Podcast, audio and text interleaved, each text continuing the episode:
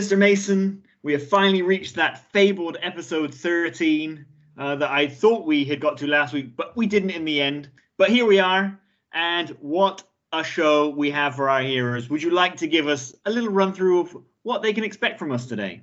I would love to, as always, Millsy. So the episode 10 Mark Little interview went down so well with our hearers that we decided to get another interviewee for today's episode.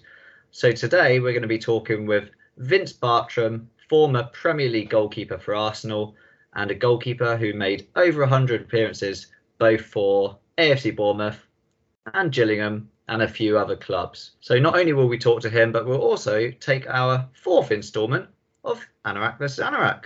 Indeed. I mean, you say we decided to get another interviewee, but I think it's more Vince decided to bless us with his time, don't you think? Well, yeah, Vince Vince reached out. He had heard the uh, Hootenanny making waves in the podcast world and uh, didn't want to miss out on such an awesome opportunity. This is all just a, a bold, straight lie. Anyway, here is our fantastic interview with Mr. Vince Bartram. Okay, welcome everyone. I'm wearing my AFC Bournemouth goalkeeper top today for a very special reason. We have a very special guest today, Vince Bartram. Uh, thank you very much for giving up your time to speak to us today. It's an absolute honour to have you here. How are you doing? Yeah, good guys. Thank you. Bit bit rush being out watching uh, let them play football tonight, but uh, yeah, got back just in time. Well, a bit late, so apologies for that. But uh, no problem. So we, we want to jump straight into the thick of it with our quick fire round, and then we'll move on to speak a little bit about your career. How does that sound? Yeah, I'll, I'll try and answer quick fire, but um, yeah, might not be as quick coming back. I was a goalkeeper and not the quickest. Millsy, take us away. All right then. Question number one, Vince. What would you do if you weren't a footballer? Oh crikey, who knows? you want quick answers? Not not a clue. I, I, mean, my dad was an accountant and company director, cost management accountant. I, I you know, in between sort of uh, retiring and and sort of getting into coaching. I, I, tried a couple of alternative careers. I, I, found out that I wasn't very good at selling motor cars, working for a, a Vauxhall dealership in Bournemouth, and um, I worked for William Hill in betting shops. And so, yeah, no idea that will please our accountant listeners. I know we've got a few hearers who, who are accountants, so that will please them. Mason, you're sort of involved in the in the area somewhere. I don't know. You do numbers stuff, I, I believe. Number stuff is the uh, exact definition of my job. Um, Vince, who was the best player you ever played against? Um, against uh, probably in on a professional football player, you know, the likes of Zola. Played against him at Chelsea. Um, yeah, he was he was okay. Uh, for me, the, the toughest opponent that I came up against several times um, was uh, Alan Shearer. Uh, you know, he was the ultimate, you know, sort of number nine striker. You call him old-fashioned striker. Um, I'm sure he'd still, you know, still be as good today. Um, but he, you know, he could shoot, he could head the ball. You know, he was physical, he was skillful, he got good touch. Um, so, you know, he, he was probably my toughest um, in terms of the the best. Uh, you know, someone like Zola, you know, was a little little magician with the ball. I, I played a couple of uh, sort of uh, tournaments, sort of vets tournaments, and been lucky enough to do a few trips away with with the PFA, and I've played in some of these vets tournaments sort of things. And you know, we I was in the Caribbean, and he he played in a little uh, tournament. and he did this body swerve, and I think half the crowd went for a Mars bar. You know, it, you know, yeah, he was he was unbelievable and Di Canio as well um, came across to him. Sorry, I'm waffling. I'm not very good at quickfire. No, that's, you're that's completely right. fine. Yeah, we're happy to hear it. I mean, to hear stories about legends is is amazing. So, uh, what do you reckon? Uh, favorite football team, Vince?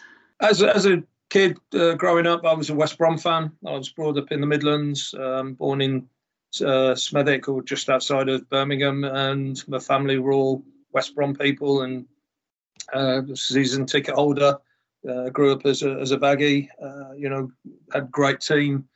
Uh, Cyril Regis, Laurie Cunningham, Brendan Batson, Tony Godden, the keeper. You know, so they, they were they were my sort of heroes. Um, and then sort of nowadays, I, I, look at I look at the teams that I played for. Uh, there's a saying: once a Gooner, always a Gooner. So I've, I've, I've, got a soft spot for for the Arsenal. Um, and then I look at you know just the, the, the, clubs I played for. Obviously, living in Bournemouth, have to keep an eye on them. But I work for Southampton now, so the, you know, it's uh, a bit of a bit of an interesting. Uh, my my career's always been like that. So you know, first club was Wolves. Yeah, I was a West Brom fan. I live in Bournemouth and work at Southampton, so things like that. Uh, yeah, but as you know, as a kid, West Brom was my team. Brilliant. Um, best goalkeeper of all time. Seaman. You know, I, I, was biased. I worked with him. I was lucky enough to sort of train with him for four years. Um, he, he was he was almost too good. That, you know, he did things in training and he just made it look simple. And uh, yeah, yeah. There's there's a story I've got that I you know I know. I, I can't really repeat it because it's a bit detrimental to certain other people. But he, he you know, he, he made he made it look easy, and in a way, uh, I don't think he got the full respect. Um, you know, especially later on with his, you know, with the ponytail in England and stuff like that. But you know, when he was at his peak, he was he was awesome he was you know he was my hero, and I was trying to displace him, and you know he was that good. Uh, you know there was no point. Well, well, we'll try and get the story out of you later. Maybe uh, you know we'll give it a second go. Uh, right. Uh, next question goes uh, deep to the roots of our pod. Um, a few episodes ago, we discussed what coaches and managers wear on the touchline. If you were a coach, would you be more of a suit coach? Would you be a tracksuit coach? What, what what's your take on it? a casual, casual, probably a pair of jeans and trainers and bit like I'm wearing now. But no, definitely, I wouldn't. Yeah, uh, I, I, wouldn't be a suit manager. Um, I wouldn't be what they are now. Some of the, you know, sort of straight out of Burton's or whatever, wherever it's called nowadays. But tracksuit or yeah, training gear, definitely. Good stuff. Uh, you, did you have any pre-match rituals or superstitions that you used to do? No, not really. Just try and relax. Um, you know, there's, there's certain things that uh, nature needed to take care of. That was probably one of them. that was the only uh, the only thing that uh, you know needed to make sure that uh, I was light as I was before a game, maybe. But uh, no, yeah, sorry, that's too much information. Love it. No, but no, just I like to relax. Um, you know, sort of. Uh, I was lucky to, you know, the clubs I play for, um, Bournemouth, Gillingham, particularly you know, group of lads that you know sort of had some good times and uh, we enjoyed ourselves in the dressing room. And it, you know, it's uh, yeah, it was serious, but you know, I like to keep relaxed, think about the things you needed to, but I, I, I didn't get too worked up, um, you know, before a game. Um, so it was just keeping chilled and uh, making sure, you know, I've got my boots on the right feet and the gloves on my right hand and the shin pads tied in front of the shins and not the around the back. So yeah, just uh, little things like that. Brilliant. Do you ever put Do you ever put the shoes on on, on the wrong feet before a game and then realise? probably some fans of clubs I played for would probably say my feet were on the wrong boots were on the wrong feet sometimes. Yeah. Last two quick fire questions, uh, very quick. Righty, Ian Wright, or Bergkamp?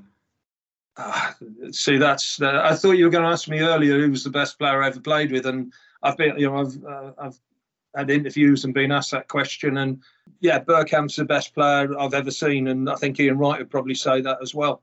But you don't win anything with 11 Dennis Bergkamps. Uh, you know, you need an Ian Wright, you need a Tony Adams, you need a Ray Parlour, a Lee Dixon.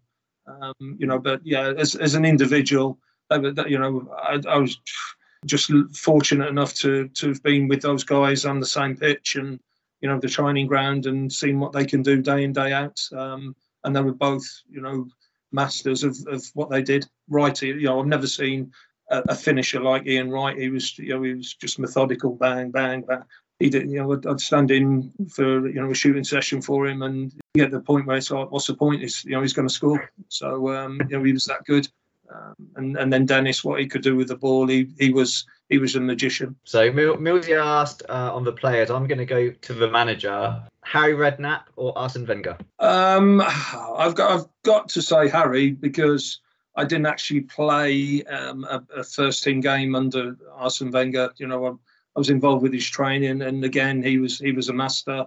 Uh, he he was he was a coach. Harry was a you know just uh, someone he wanted to play for. Uh, you know, um, he he sort of brought me, and I probably owe my you know a lot of my career to Harry. Um, he he brought me down I was a, a, relative unknown at Wolves, a young, uh, inexperienced keeper, and Harry signed me to play in the first team. So um, whether he, you know, whether he's a better coach, um, you know, I think even Harry probably admit Arsene was probably a better coach. But um, you know, Harry did wonders for my career, and uh, you know, I love playing for him. So you've, you've just mentioned about um, you know starting your career at Wolves. So let's let's take you back to the start of career. Quick fire round is over. Um, you joined Wolves back in 1985. How did that kind of all come about? How did you first sign for them? Crikey, 1985. You, you guys weren't even born, were you?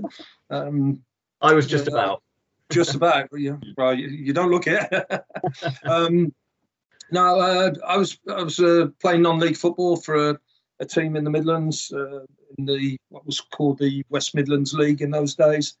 Um, I joined them at 15, played for their under 15s, under 16s at 16, I was, or 15, 16, I was playing in their third team in what was basically a pub league in in uh, around Dudley and the Black Country, um, learning to look after myself. Uh, but I was, I was playing sort of three games on a weekend: Saturday morning, Saturday afternoon, Sunday morning, or Sunday afternoon. And then I got into the first team. I played four games for uh, Old Swinford's first team in the West Midlands Premier League, which would probably be I don't know Wessex League or something like that, the equivalent, um, the equivalent down down south, uh, I would think. Um, and I played four games at the end of the season, did well, and unbeknown to me, uh, Wolves were looking at the centre forward, a lad called Neil Edwards, um, who scored a lot of goals for the club, and um, they invited me in for a trial. I went for a, a, a third team game, Midland Intermediate League, uh, used to play, used to be equivalent now of the youth team. Um, but in those days, you know, pros could play. So I turned up for a trial, and Gary Shaw, who'd won the European Cup with with Aston Villa, um, was playing for Villa, and I did all right in the trial game. They invited me to go on tour with them to Holland. Did well. Um, we won the tournament. Didn't hear, didn't think anything of it. Came back, and then week before pre-season, I got a phone call inviting me into training, and um, they offered me a, a contract I was still at school. I was doing A levels. Um, I was halfway through my, my A levels. Um, so they they offered me a contract where it was basically what they called it non-contract terms. Um, but I, would sign for the club. I'd stay at school, but I was uh, eligible to play, go training uh, any any time I could with them. Um, and and then 12 months later, literally uh, the week before my 18th birthday, I signed um, I signed pro forms, um, and that was it. And then you were at Wolves a couple of years, but then um, you went on, on loan to a to a couple of teams. Uh, what, what one of them uh, being one of my local teams, Cheltenham, and and also uh, what you said was your childhood team, uh, West Brom. Um, have you got any stories from those days that, that you can tell? Um, what was it like being a, a young player going down to a to a loan team in those days? Yeah, um, I, I, can't remember if, it was Cheltenham first one or Blackpool. Um, had a uh, they Cheltenham um, Jim Barron, who had been the goalkeeping coach at Wolves when I first went to Wolves. Um, he was manager at Cheltenham. Uh, Paul Barron was a goalkeeper. He, would had a cartilage operation, and they needed someone for a month. So uh, I went in. It, was in the com- they were in the conference in those days. Um, so they trained Tuesday, Thursday nights and you know that was just a, a chance to get some proper proper senior football, men's football. Um, you know, it was an eye opener. I think we played Gateshead first game of the season. Every one of the you know, Gateshead had just got promoted, and every single player was six foot four. They were they were huge. They were massive, and uh, you know, I, I, you know I learned pretty quick. I didn't want to play in the conference. I wanted to be better than that. Um, one of the one of the good uh, memories we had Barrow on a Saturday, and I, I live, like I say, I, I, used to live in Stourbridge, a place called Stourbridge, just off the M5, uh, about an hour north of Cheltenham. So arranged to meet the coach. Uh, I think they picked me up about six o'clock. So a lot of the lads, like I say, they were part time Cheltenham in those days in the conference. Um, so a lot of the lads worked. I think they left about five o'clock. They picked me up at, in the Midlands at six o'clock. We got to Stoke about seven, half seven, something like that. And the coach broke down. We had to, and uh, he, he just I think the generator went. He just about managed to pull off the motorway and pull into a hotel. And uh, the next thing, the, the whole squad's in the bar having a few beers and waiting for a relief coach to come. Uh, I think we ended up getting to Barrow about one o'clock in the morning. A little guest house got the next day, and uh, I think we, we drew nil nil. But that, that was uh, that was an eye opener. That was that was yeah yeah. It wouldn't, wouldn't happen nowadays with some of these Premier clubs, definitely. Mm.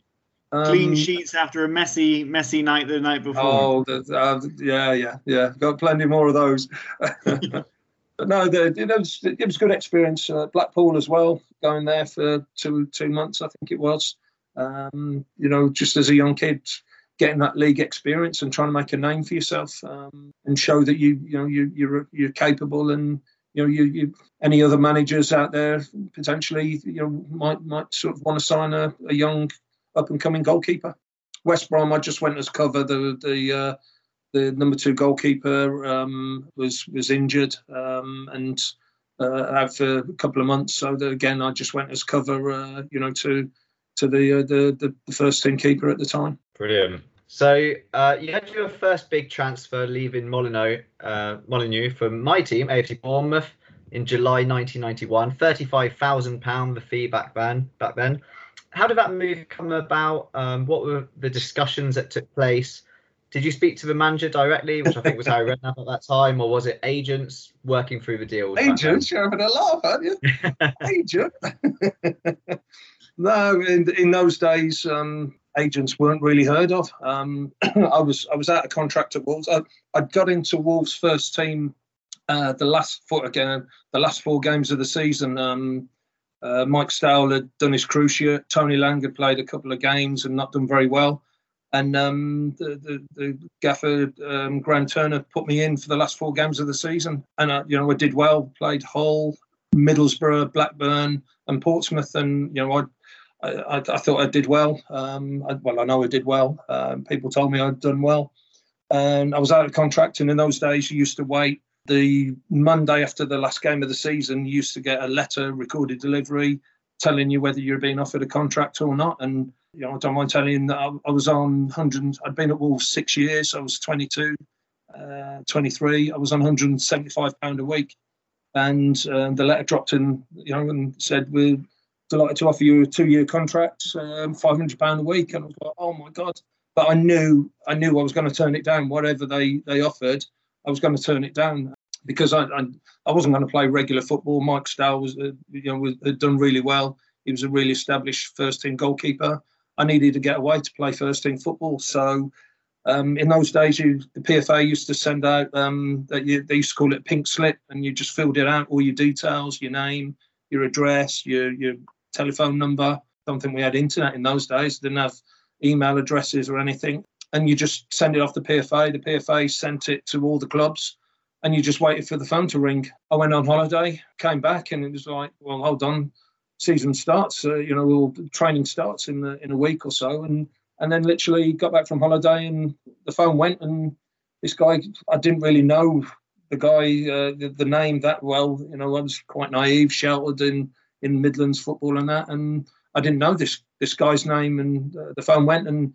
This guy said, "Hi, hi, Vince. It's Harry Redknapp, and um, I, you know, I'd you know, like to talk to you." And so uh, I drove down to Bournemouth. He put me up in a lovely posh hotel on Bournemouth seafront, uh, the Royal Bath. That's still, you know, I, sort of drive past it a lot nowadays. And he put me in there for a night and met me, took me for a, res- uh, a meal to a local restaurant that he had shares in. I found out later. I didn't realise till later. Um, but yeah, I had talks with him. Um, next morning, he met me, showed me around, and he offered me basically what what uh, Bournemouth, uh, what uh, Wolves had offered me. And, you know, I said, well, you know, one a couple of days, went home to think about it. But it was a no brainer. You know, it was a chance of first team football. The fact Bournemouth was a lovely place and he showed me around and, you know, it was amazing. So, yeah, I, I, I came back, I, I accepted. Um, it went to tribunal. I think Wolves wanted 250,000. I think Bournemouth offered 30. Was it? I, I, I thought it was 45 or 55 um, in the end and there might be in a couple of add-ons that um, there was a bit more in the end. But yeah, you know, um, I, I, knew I was, you know, it was it was for me, um, and it was, you know, it was the best decision I made. Although once I signed, uh, came back down thinking I'd be in the Royal Bath for you know two or three months looking for houses, and I ended up in a little guest house around the back streets. So um, yeah, I, I learned my lesson very quickly there. And you played 132 league games for Bournemouth over, I think it was around four seasons or so tell us a little bit about your time with the Cherries. How did you find it? Any particular moments or memories or, or games that stand out for you? Crikey, how long we got? yeah, you know, I, I, I, had three years. I signed a three-year deal, basically. Um, I had three years down there. Harry was manager for the first year, um, and then he left. and then Tony Pulis took over. You know, Tony was the assistant to uh, to Harry, um, and then he took over the, in his first managerial job. I think about five, a couple of months into the season, um, we'd got a, a, quite an experienced team. People like Kevin Bond, Jimmy Case, Andy Jones, Jimmy Quinn up front. You know, Paul Morrell, Mark Morris, Alec Watson. We, we were and uh, you know we were quite experienced, and then a few youngsters just to support. And we, we, we had a decent team, and we were doing all right. We, we had, didn't have a great start, but you know we knew we were going to improve and get better, and you know we, we were going to be competitive. And I remember we went to Torquay on a Tuesday night, probably October, November, and Torquay were bottom of the league, played really well for 94 minutes, and then 95th minute, cross comes in, and I shouted keepers, and then to this day, I, I don't know why I, I, let the ball go, hit the stanchion, and went in the top corner. The ref blew for full time and got a four-hour coach journey back from Torquay to think about it. Then went to Swansea on the Friday night, and Torquay had gone above Swansea, and Swansea were bottom of the league, and they absolutely battered us. Um, again, I, I, did all right. I felt I did all right, but we lost three-one on the night. Neville Southall actually we came in the players' lounge after and congratulated me on how I performed, so I, I was happy with that. But um, yeah, uh, you know, we'd lost to the bottom team two two games running, and then Harry came in the dressing room after the game and basically said he didn't say much, but he just um, in in uh, you know words that I probably can't use here, but he sort of said to the lads, you know, this you know, we're in trouble, lads. This club's like 22 million in debt, and I've not been paid for four months, and um, and everyone like, oh, so uh, yeah, that was uh, uh, that was the start of things with uh, with Bournemouth, and you'd know about that, Simon. Uh, yeah. You know, being a Bournemouth fan, the you know going around with the the, the the tubs collecting and stuff like that. You know, we had wages weren't paid for you know months, like two, three months at a time. We didn't get paid. Uh, I remember the you know Tony rang me the one day in the morning and he said, uh, "Look," he said, uh, "We've not, I know you've not been paid for I think seven weeks at the time." He said, um, "The the local paper are onto it. The, the local reporter Derek McGregor, who I still speak to now, he's up in Scotland now, and still speak to him. He said Derek's uh, Derek's sniffing around. Um, he's heard that you haven't been paid." He said, "Don't worry, you will be paid today." So uh, all the went into training. All the lads going to get paid, going to get paid. So we went out to train. And we tr- used to train out by the airport, and uh, we got we came back on the minibus, and uh, when we got back, Tony came in the dressing room and said, "Right, you've you've all got to go and see the chairman in the boardroom, one at a time." So what? what? My turn came and went into the boardroom, and there was the the chairman Norman Hayward, bless him. Uh, he, hello, Vince. And bent down. He picked up this Sainsbury's carrier bag and pulled out his water money. He said, there's, there's this one's wages. Oh, so, yeah, you know, just loads of stories. Um, great times, great, great friends. I made lads in the team, Keithy Rowland, um, you know, sort of Mark Morris, Alec Watson, Paul Woods, Adi Pennock was my roommate. You know, just lads I, I still speak to now. Learned a lot. Grew up. I grew up as well. Um, you know, moved away from home. You know, being a, in the Midlands, playing for a local team. I, I was around home, around family you know, and all of a sudden I'm nearly 200 miles away, three hour drive in those days. You know, when uh, I, I, I, grew up, I grew up quickly and, um, you know, I enjoyed it down here. I enjoyed my football, but I enjoyed, you know, the social with, with the lads. And like I say, I've made friends that I've, you know, are still friends today. Fantastic. And you mentioned the change of manager from Harry Redknapp to Tony Pulis. How, how was that like? How was their styles different? Was there sort of a, an evidence there of sort of Pulis ball, as I guess they would call it these days? You know, the, the classic Tony Pulis team. Did you see that already? Not really. Um, I mean, Tony was um, definitely a different character. You know, Tony, Tony was um, player coach with the, my first year here. Um, you know, and then he, he, became the manager the, the, the second season.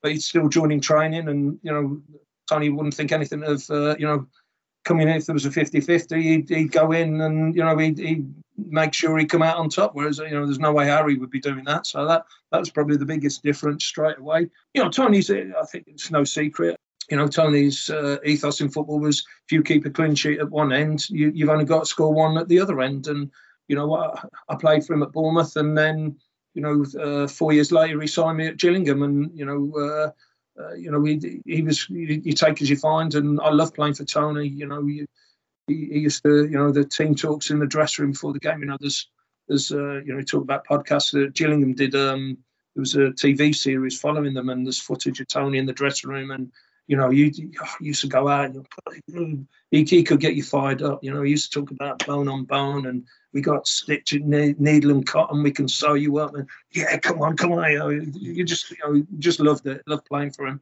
But you know, he, he did. He he was a defender. What's quite interesting for me is a lot of you know some of the well-known managers over the years. Um, you know, people like Steve Coppell was a was an attacking-minded player, but he's quite defensive as a as a manager. Steve Cotterill was a little bit like that. And you know, when he first started, he was an attacking player, but he was quite a defensive coach. And then you got others that were quite defensive as managers, uh, as, as, players. Arsene Wenger was a defensive midfielder, and you know, yeah, he, he, loved attacking football. Tony was a defender, and his his ethos in football was, you know, you defend first and foremost, and let the, you know let the forwards get you a goal. Um, you know, and like I say, uh, to me, there was nothing wrong with that. Very cool. Um, and then, so it's 1994. Um, you get sold to Arsenal. Um, now, we also had a debate uh, on our pod at one point about sort of being a third goalkeeper, being a second goalkeeper. When you go into a, a move like that, is it sort of generally understood that you are s- second keeper to David Seaman, who I guess by that time might have already been established? Or what, what, what do they tell you when, when, when you're going there at that point? Yeah, you, you know, he was England's number one. You know, he was established as not just Arsenal's number one, England's number one. They just won the European Cup Winners' Cup. Um, they were, a, you know, a, a, top top club. You know, I'd, I'd never played at Highbury. I'd been to the only time I'd been to Highbury was to watch West Brom in losing two semi-finals in the uh, in the 70s and 80s. Uh, you know, so Highbury wasn't a particularly good place for me. I was very close to moving to Leicester. The you know the day that, that Tony Pulis got sacked, um, you know I left Bournemouth I, uh, you know, until I moved back properly for the last time as a player. Um, you know I left I left Bournemouth and I was going to Leicester. I was going for talks with Leicester City. Brian Little was the manager. Who'd given me my debut at Wolves. Um, he was the manager at Leicester. I, I spoke to Leicester the one day and they were offering me the chance to compete with two, three others, but it was equal competition. And then we drove down to London. I met Steve uh, Burtenshaw, the uh, chief scout of Arsenal. Um, I'd got an agent by those days. I'd moved up in the world. Uh, so me, my agent and myself, we met Steve. He drove us uh, from the outskirts, uh, London Colney, where the training ground is. We drove into Highbury. We, he did the tour, you know, all the the classic, the tour, the the marble halls, you know, the, the museum, the you know the, the trophy room. Eh, you know, he dazzled me, and then he, he said, "Right, we'll go meet the manager." And walked into this eh, the biggest office you've ever seen, this big mahogany desk, and there's George Graham, young man, come in, sit down. You know, uh, what do you think? I was like, oh, it's amazing, amazing. Yeah, well, you know, you know, we, we want you to we want you to come. Um, I've seen I've seen you play. You know, uh, I think you can do the do the job for us. Um, I don't I don't remember him saying you will be number two. Um, but you know, I, I knew I knew the score. So we talked talked terms and then uh, went away. I drove back to the Midlands. Uh, my wife was, was weighing there. Uh, she wasn't my wife at the time; she was my girlfriend. and we, we, we, basically sort of went, "Well, where do we go?" And you know, true story. We went for a walk, got a dog, went for a walk in the park, and we got a coin out, and it was we did the coin toss, and it came down. Oh, Leicester, best of three.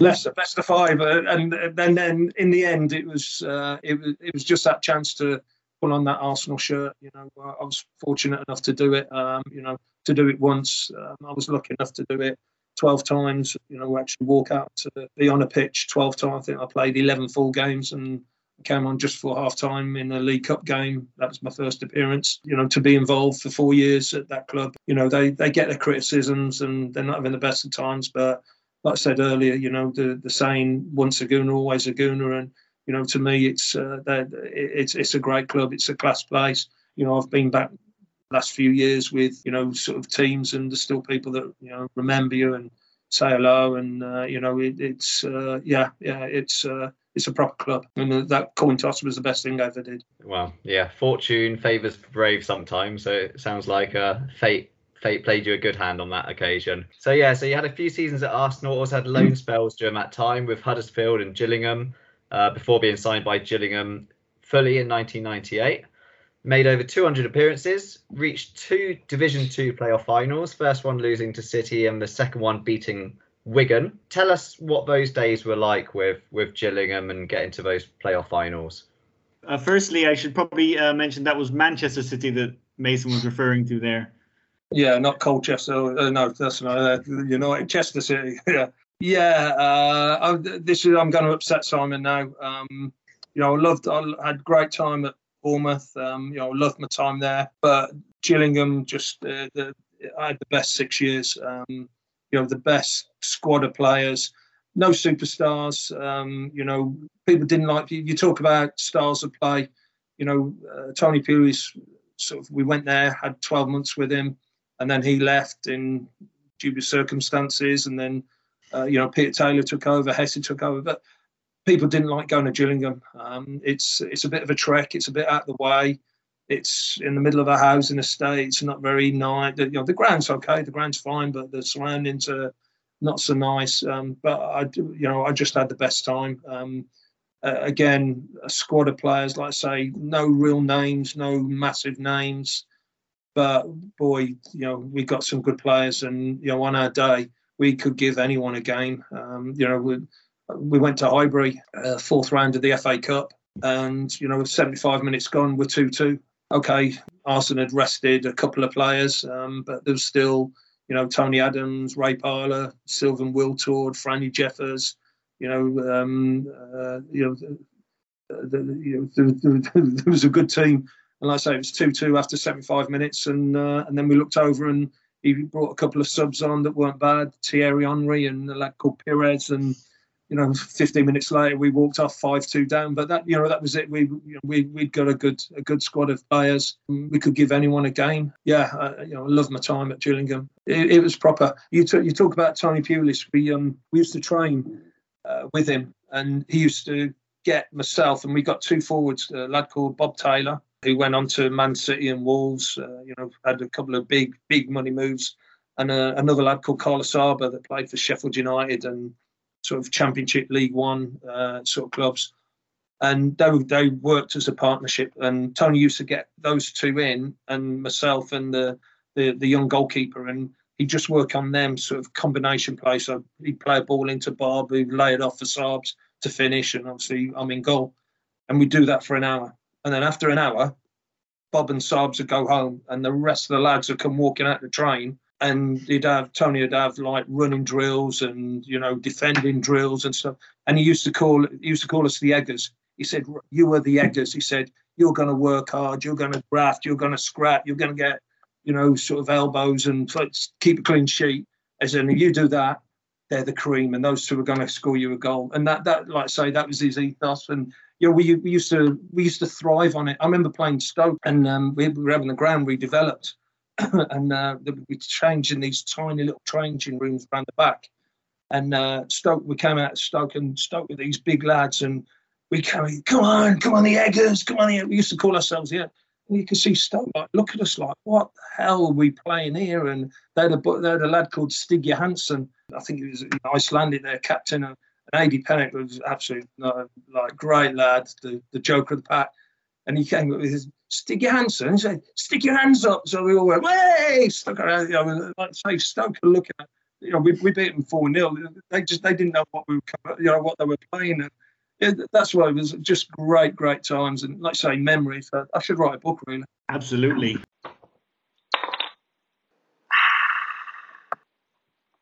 Hey guys, Millsy here. I know you're enjoying the interview with Big Vince, but I'm afraid we're going to have to cut it short for this week. We're having so much fun. We lost track of time, and we're going to have to split it over two weeks. But tune in next week for part two of our interview with former Premier League goalkeeper Vince Bartram. Uh, for now, here is episode four of Anorak versus Anorak.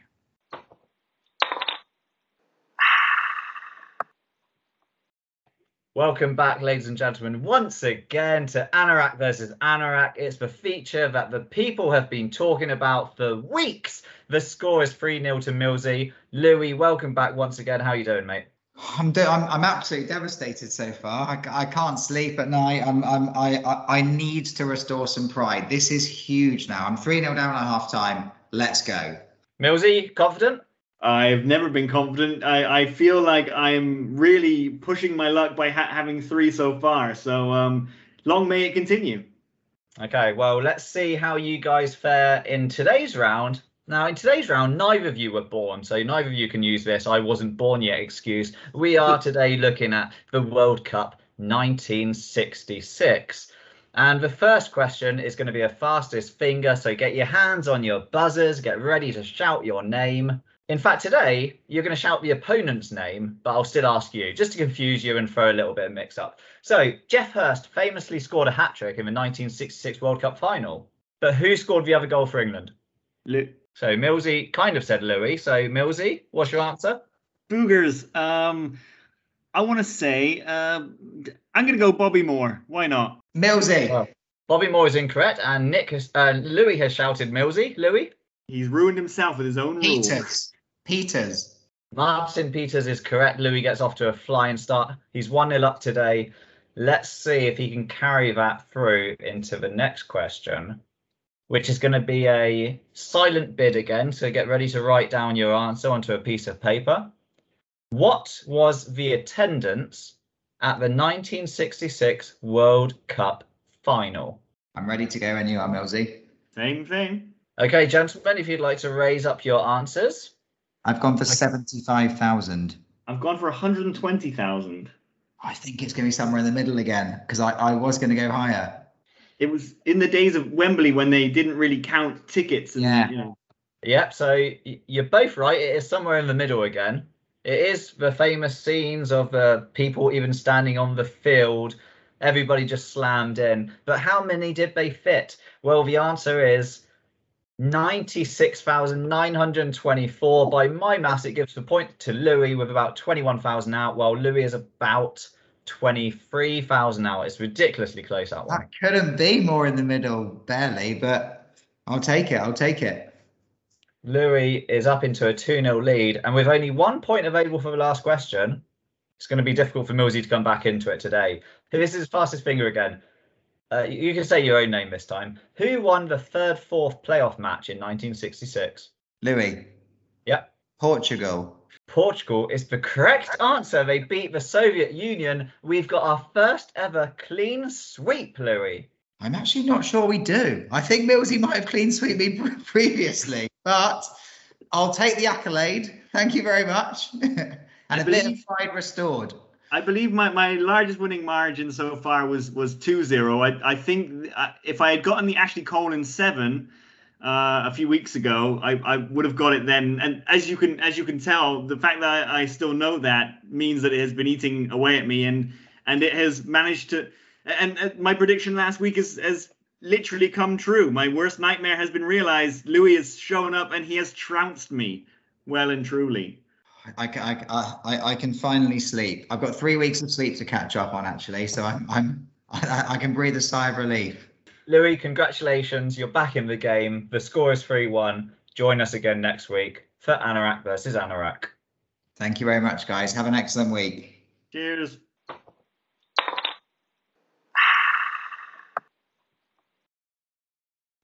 And that, sadly, was part four of our Anorak versus Anorak series.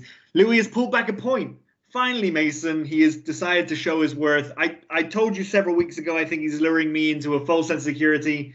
Maybe this is it. Maybe I am in that phase right now. What do you think? There's only going to be one way to find out, Millsy, isn't there? All the heroes and myself are going to join in next week to hear will you pull it back to 4 1? Will Louis smallen the gap to 3 2? Let's see. I'm enjoying it so far. And I absolutely loved the interview earlier, or at least part one of it. What did you think? Oh, it, it couldn't have it couldn't have gone better. As as I said, you know, it's it's just part one. There is a whole other part two, which was equally as awesome to come. But you know, fo- follow us on on Facebook, Twitter, Instagram. We're on all all the uh, social media sites. Get on there and, and don't miss part two because you will be missing out. Awesome. Join us next week, guys. Aren't you giving us an update on perfect picks? Yeah, good idea. Perfect Picks. So we've got our Football Hootenanny Premier League Perfect Picks League, which many of you at home have joined in with. And we wanted to give a shout out to Darren Addy, who is number one after two Premier League weeks. And um, there's also some a familiar name in second place, isn't isn't there, Millsy? Um, I believe it is actually me, um, and I think you'll find actually, in terms of the whole league, the whole game, I'm actually number six. So well in with a chance of winning that. Uh, I think it's $250 jackpot for the August September games. Tune in, stay tuned to see uh, how I actually do in that. Can Mason catch me up? Very unlikely, but um, you know he's given his his best. The poor old boy. I am, and but not only that, not only is Millsy in such a superb position, but we're also second place in the League of League. So all our heroes keep on tipping, keep on predicting, keep on great getting great scores, and we'll see what happens come the end of the season. Absolutely. But as we say, follow us on socials, keep up with us. Um, we we post updates on the leagues every now and then, so get on those and keep up to date because we want to hear from you. And I think that wraps it up for today, Si. What do you reckon? I think it does. Yeah, awesome part one of the interview. I look forward to next week. Me too. I can't wait. Cheers, guys. Hear you next week.